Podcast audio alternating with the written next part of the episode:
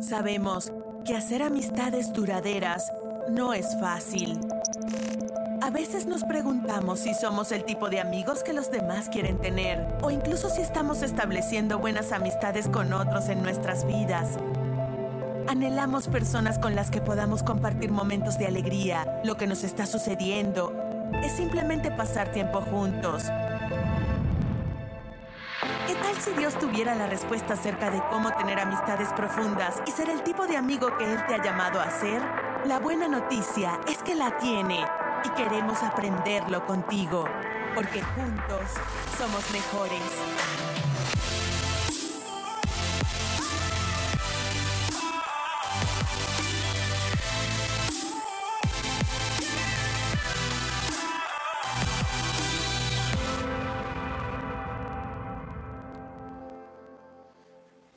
Bienvenidos a Sugar Creek en español. Si esta es tu primera vez con nosotros, queremos decirte que estamos muy contentos de que estés aquí y hayas apartado el tiempo para estar con nosotros. Si nos ven en línea o nos van a ver después, queremos decirle que estamos el doble de contentos de que hayan decidido conectarse con nosotros. Y estamos en medio de una serie en la cual hemos denominado Amigos, juntos somos mejores. Y básicamente lo que hemos estado haciendo estas semanas atrás es viendo cómo algunos principios bíblicos pueden ayudarnos a mejorar las relaciones que nosotros tenemos con las personas a nuestro alrededor. Y ustedes dirán, ¿por qué es tan necesario esto? Bueno, básicamente lo que está sucediendo a nuestro alrededor es que el concepto de la amistad o el concepto de un amigo ha caído al punto más bajo en toda la historia. Y estamos en un punto en el que las amistades o las relaciones se abandonan tan fácilmente o se cambian tan fácilmente como tú y yo nos podemos cambiar una camisa. Y esto está sucediendo en todas nuestras relaciones alrededor. Estamos cambiando las relaciones y una amistad se puede cambiar tan fácilmente o se puede cortar tan fácilmente con un solo clic. O se puede cortar o echar a perder por las razones más absurdas o más insignificantes que tú te puedas imaginar. Déjenme ponerles un ejemplo. Hace poco unos amigos míos, eh, uno de ellos que acababa de ser papá, puso, se tomó una selfie con su bebé en brazos, recién nacido, y se tomó la selfie y la subió a sus redes sociales. Y debajo de, en la descripción de la foto, puso dándole la bienvenida al bebé más hermoso de todo el mundo. Y otro amigo se le ocurrió la genial idea, en vez de mandarle un comentario o felicitarle, se le ocurrió la genial idea de darle clic al botón me divierte. Y eso empezó a generar ciertos conflictos, ciertos reclamos, ciertos roces, y al final terminó fragmentando la relación y terminó rompiéndose. Y a lo mejor tú estás acá y a ti te ha pasado algo parecido. Espero que no le estés dando me divierta las fotos de bebés recién nacidos, pero a lo mejor te ha pasado que te has encontrado con alguna relación en la que pensabas que toda la vida iba a estar allí una persona que creías que siempre iba a estar a tu lado. Y por alguna razón esa relación terminó fragmentándose y terminó rompiéndose. Y parece ser, parece ser que hoy más que nunca nos cuesta tener relaciones duraderas. Y la verdad es esta. La sociedad y nosotros estamos hambrientos de tener relaciones duraderas. La sociedad está hambrienta de tener familias duraderas, de tener matrimonios duraderos y de tener familias y relaciones duraderas. Pero por alguna razón, a pesar de que la tecnología ha venido a conectarnos hoy más que nunca, por alguna razón hoy estamos más separados que nunca y nos cuesta más tener relaciones que nos den significado y relaciones que perduren con el paso del tiempo. Y yo me preguntaba, ¿por qué está sucediendo esto? Y creo que todo se debe a una sola cuestión, y es esto, que tener una relación duradera requiere estar dispuesto a pagar el precio y asumir el costo.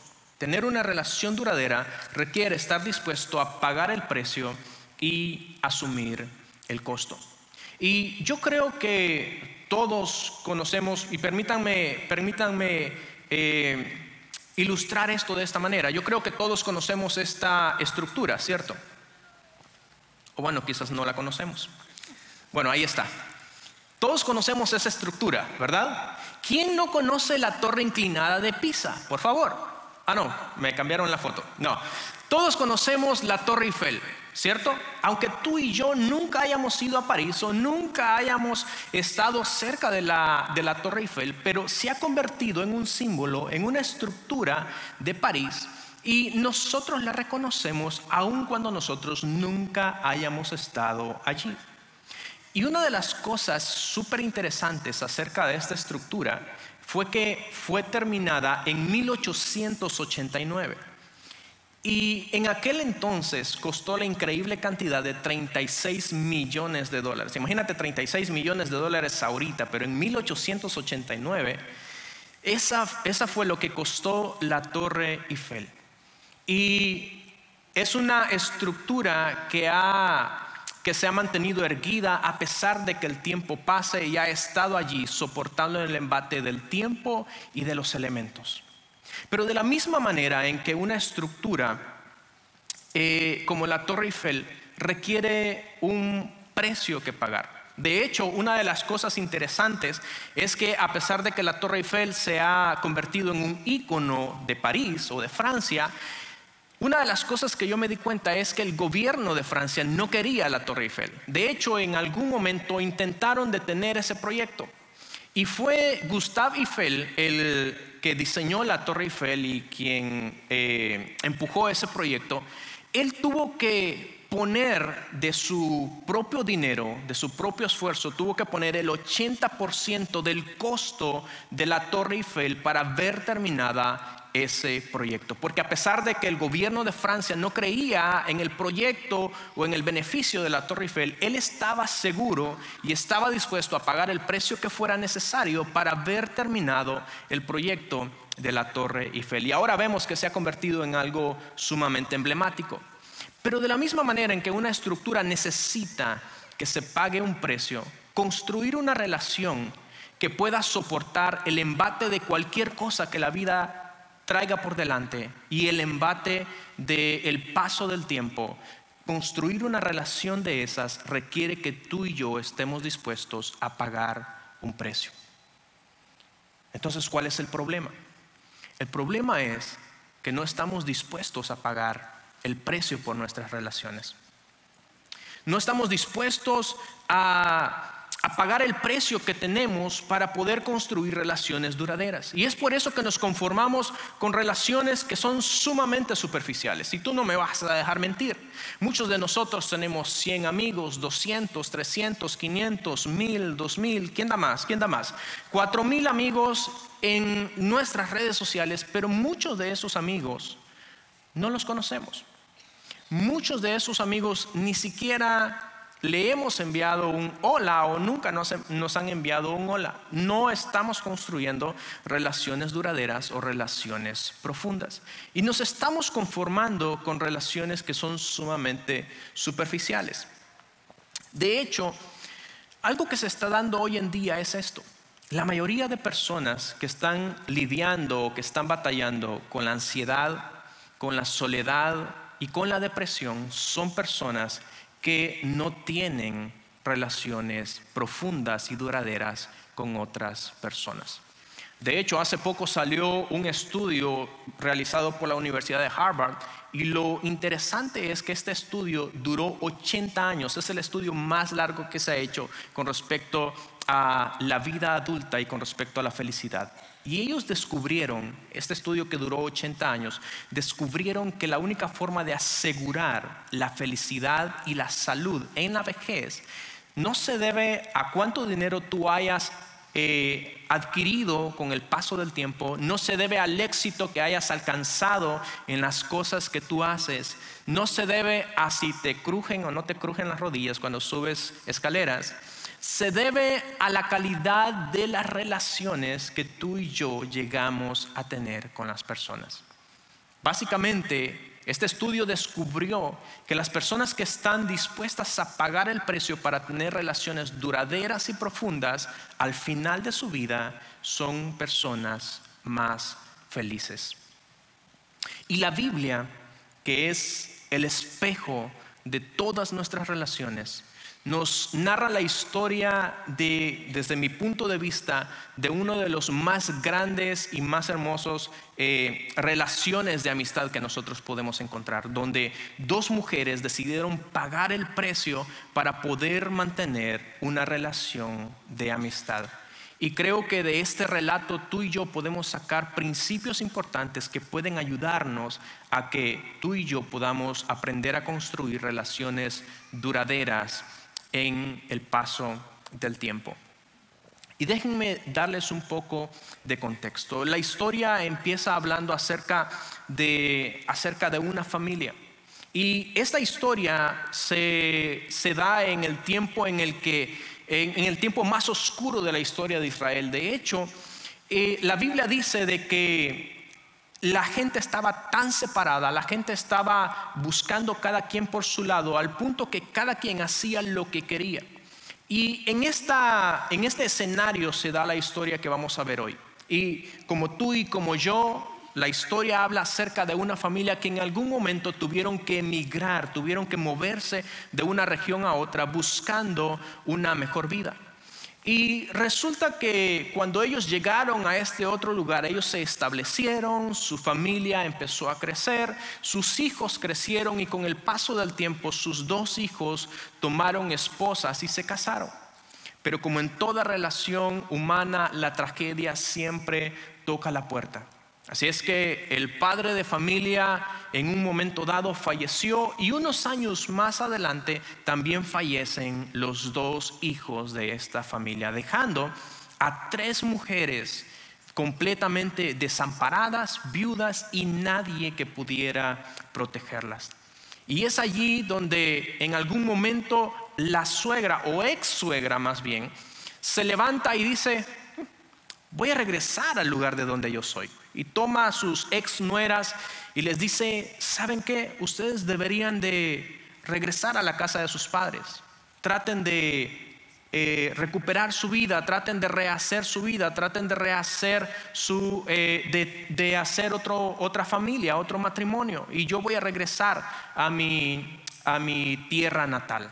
Y es en este, en este escenario donde inicia nuestra historia. Y en Ruth capítulo 1, versículo 14, vemos ahí como dos mujeres, una que estuvo dispuesta a cortar toda relación y a salir de ahí, de una relación que había construido durante varios años, y otra mujer que decidió aferrarse y construir una relación mucho más duradera que la que ella ya tenía. Y Ruth capítulo 1, versículo 14 en adelante, dice de la siguiente manera, una vez más alzaron la voz deshechas en llanto. Y luego Orfa se despidió de su suegra con un beso. Pero Ruth se aferró a ella y le dijo a Noemí, mira, tu cuñada se vuelve a su pueblo y a sus dioses, vuélvete con ella. Pero Ruth respondió, no insistas en que te abandone o en que me separe de ti porque iré a donde tú vayas y viviré donde tú vivas. Tu pueblo será mi pueblo y tu Dios será mi Dios. Moriré donde tú mueras y allí seré sepultada. Que me castigue el Señor con toda severidad si me separa de ti algo que no sea la muerte. Y al ver Noemí que Ruth estaba tan decidida a acompañarla, no le insistió más. El primer principio que nosotros encontramos en este relato es este que una relación duradera se basa en el amor antes que el interés. Una relación duradera se basa en el amor antes que en el interés. Llega un momento en el que Noemí les dice a sus dos nueras, tanto a Ruth como a Orfa, les dice, yo ya no puedo ofrecerles nada.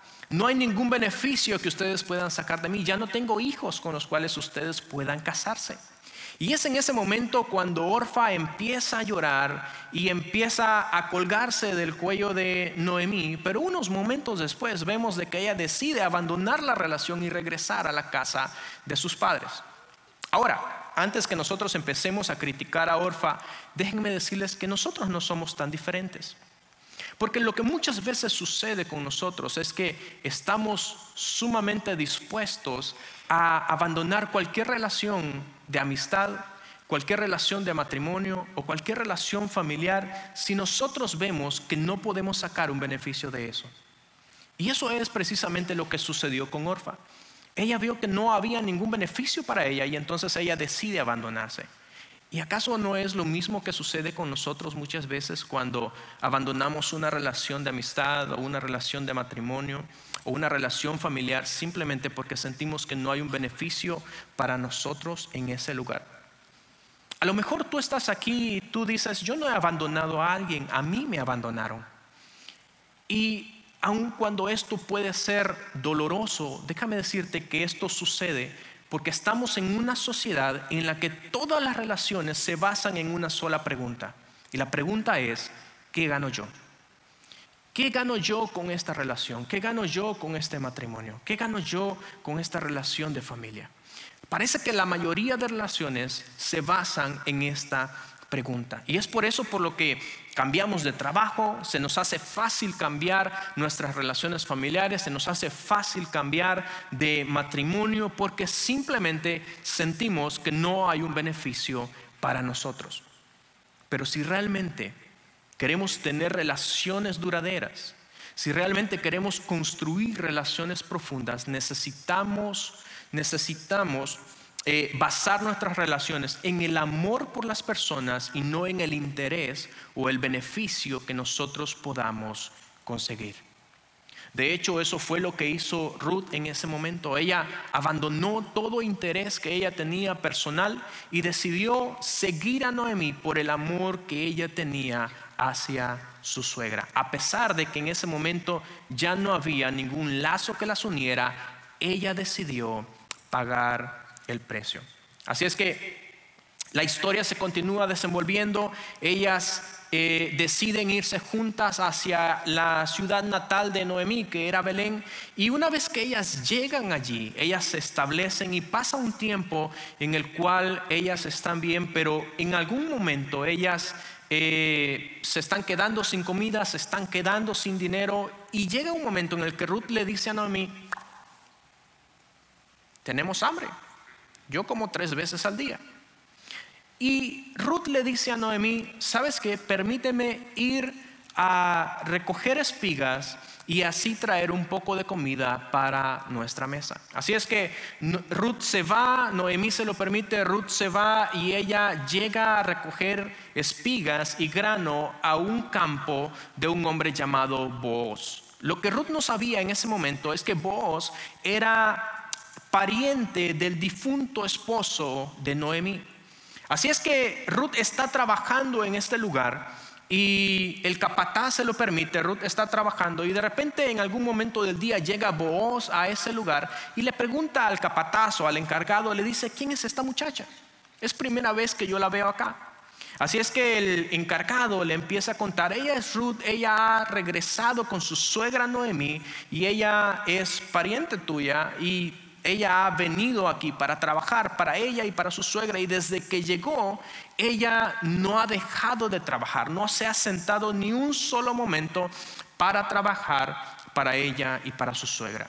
Y es ahí, al escuchar estas palabras, que vos se acerca a Ruth y le dice, las le, dice las palabras que vamos a ver en un momento, en Ruth capítulo 2, versículo 11, que es donde se encuentra el siguiente principio de esta tarde. Ruth capítulo 2, versículo 11 dice, ya me han contado, le respondió vos, todo lo que has hecho por tu suegra desde que murió tu esposo ¿Cómo dejaste padre y madre y la tierra donde naciste y viniste a vivir con un pueblo que antes no conocías?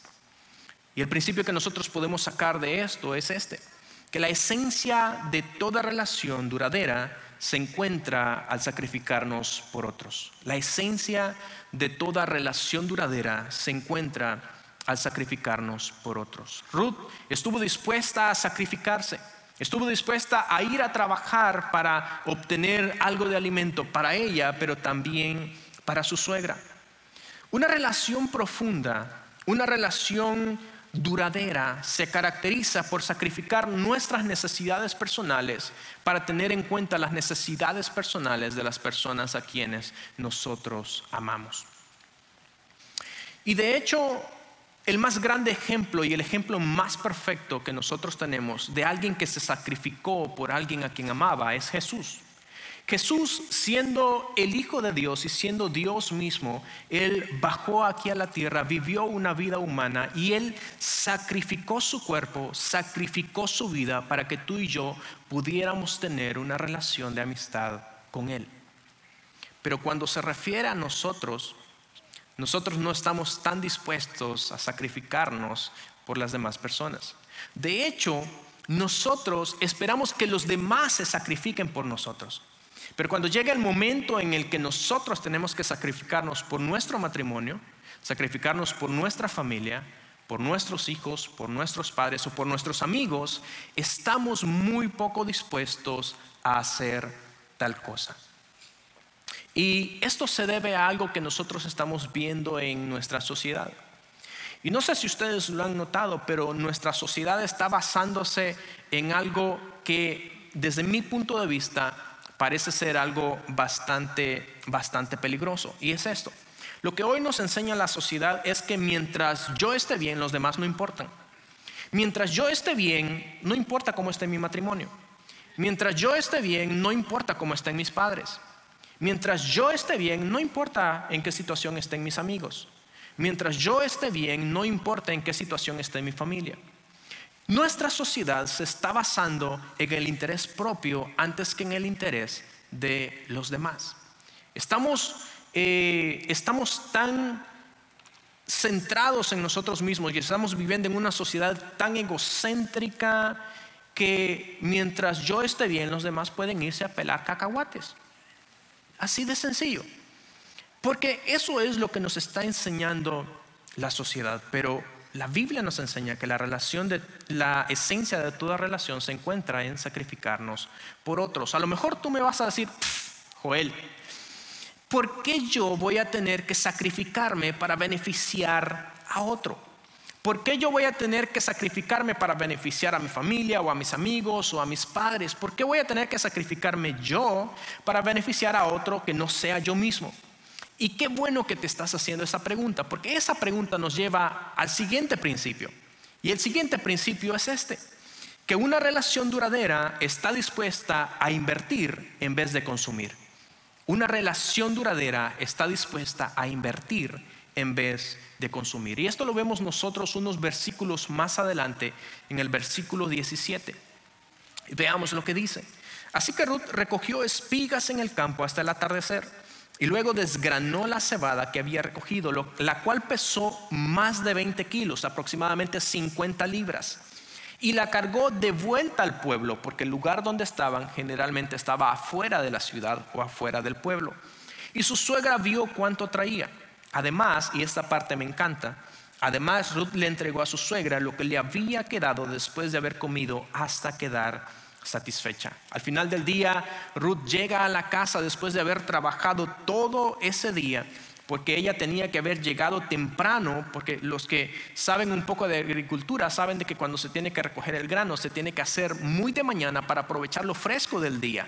Y ella había llegado temprano en la mañana y había trabajado aproximadamente 12 horas. Y después de haber trabajado 12 horas, cuando cayó la tarde, ella tuvo que sacar el grano que había cosechado, golpeándolo en una piedra.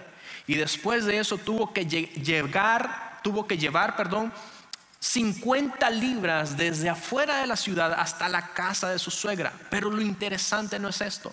Lo interesante es que de la comida que a ella le habían dado, ella había apartado para darle a su suegra. Una relación duradera siempre se caracteriza por invertir en vez de consumir. Una relación se construye cuando las personas están dispuestas a invertir en otras. Y uno de los problemas grandes que se está dando en las familias o en las relaciones es que generalmente las personas no están dispuestas a invertir en la relación.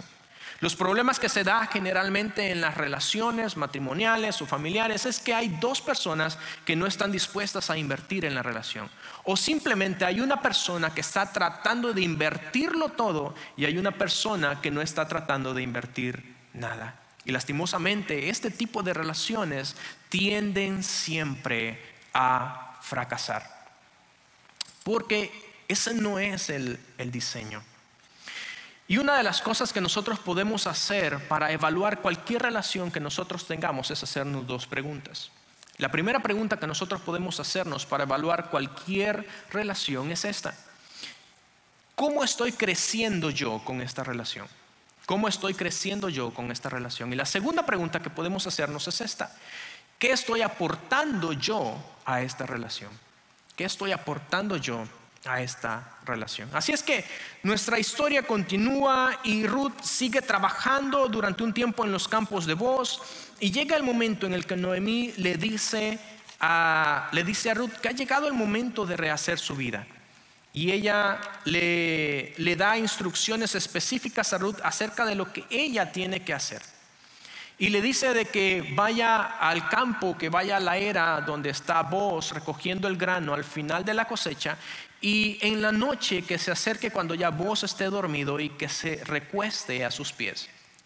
Así es que Ruth, que para ese entonces confiaba ciegamente en lo que le decía su suegra, ella va y hace exactamente eso. Y en el medio de la noche, en algún momento, eh, Vos se despierta y encuentra ahí a Ruth. Encuentra ahí a Ruth acostada y le dice estas palabras. Y vemos nosotros en Ruth capítulo 3, versículo 9 en adelante. Le dice, ¿quién eres? Le preguntó. Y Ruth le respondió, soy tu sierva, extiende sobre mí el borde de tu manto, ya que tú eres un pariente que me puede redimir. Y vos le responde estas palabras, que el Señor te bendiga, hija mía. Esta nueva muestra de lealtad de tu parte supera la anterior, ya que no has sido en busca de hombres jóvenes, sean ricos o sean pobres. El principio en este pasaje es este. Para tener una relación duradera se requiere de una lealtad inquebrantable. Para tener una relación duradera se requiere de una lealtad inquebrantable. Y para que nosotros entendamos un poco lo que está sucediendo en este pasaje de la historia, necesitamos entender algo que ellos llamaban la ley del levirato. Y la ley del levirato básicamente consistía en que si un hombre que estaba casado con una mujer, si el hombre moría sin tener hijos o sin dejar descendencia, esta mujer viuda tenía que casarse con el hermano del difunto y el hijo de esa relación iba a redimir o iba a reclamar los derechos de la herencia para que esta familia no se quedara desprotegida. Y básicamente lo que Ruth le está diciendo a vos en ese momento es que ella quiere casarse con él y que utilice la ley del levirato para ella poder reclamar los derechos de su difunto esposo, pero también reclamar los derechos del el esposo de Noemi. Y es por eso que vos le dice estas palabras, le dice, esta nueva muestra de lealtad es mucho más grande que la primera. Y vos básicamente le está diciendo esto.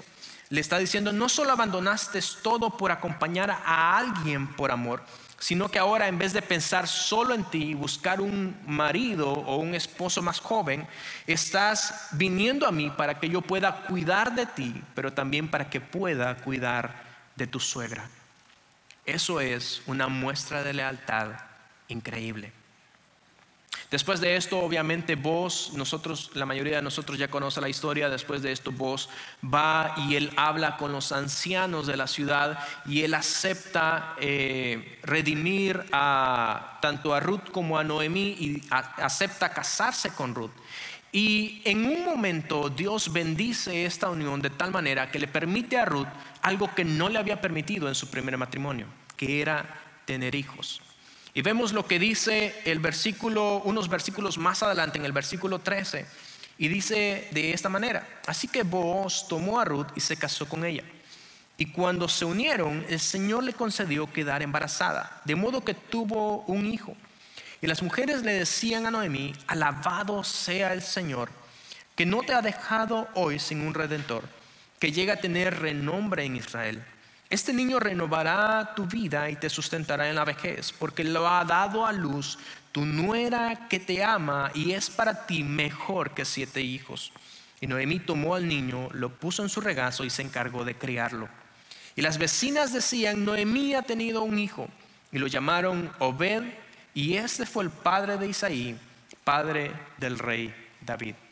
Y quiero terminar con este principio. Toda relación duradera requiere de un alto costo, pero produce una mayor ganancia. Toda relación duradera requiere de un alto costo, pero produce una mayor ganancia. La amistad de Ruth con Noemí le llevó a pagar un alto costo, pues tuvo que abandonarlo todo y tuvo que sacrificar mucho.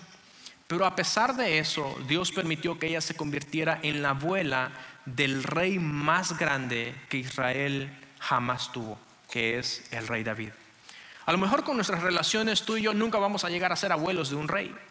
Pero esta historia nos demuestra que Dios puede utilizar cualquier relación que tú y yo tengamos para impactar la vida de una persona.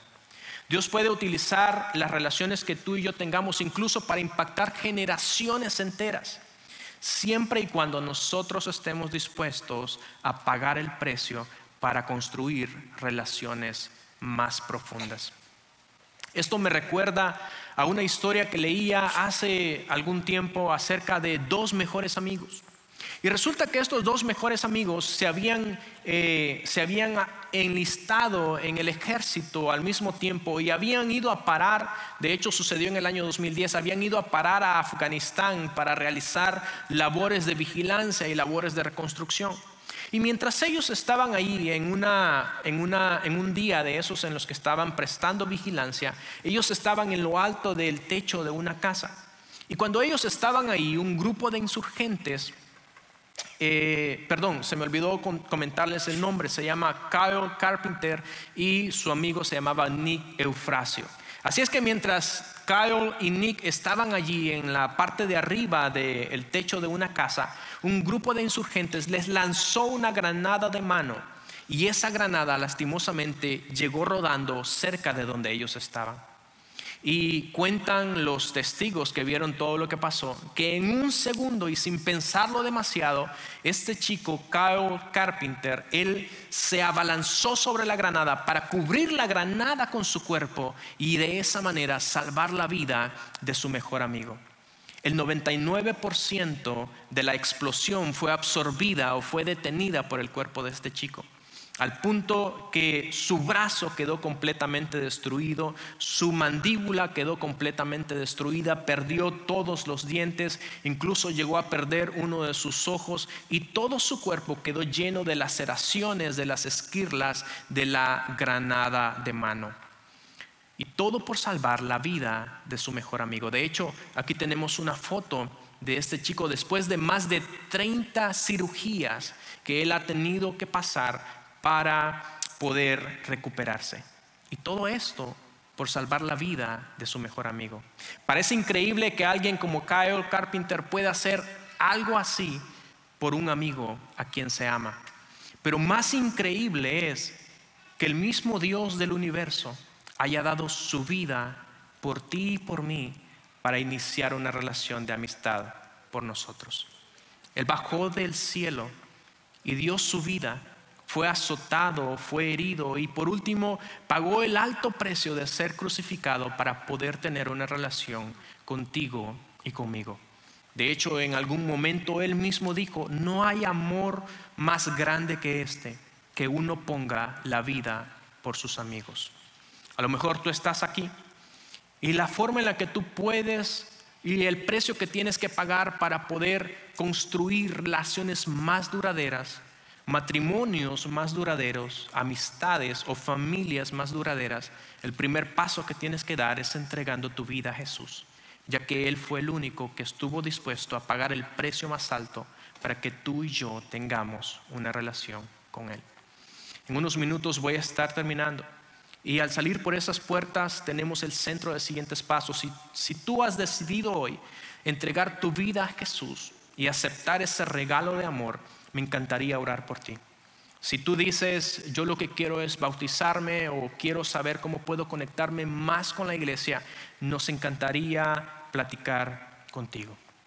Oremos. Padre, te damos gracias. Gracias Señor porque en ti encontramos el ejemplo perfecto de sacrificio. Y por tu amor te entregaste, Señor, por cada uno de nosotros para que podamos tener una relación contigo. Te pedimos que además de construir relaciones contigo, podamos construir relaciones duraderas con nuestra familia, con nuestros esposos, con nuestros amigos. Relaciones, Señor, que puedan impactar la vida de otros, pero también que puedan impactar nuestra propia vida.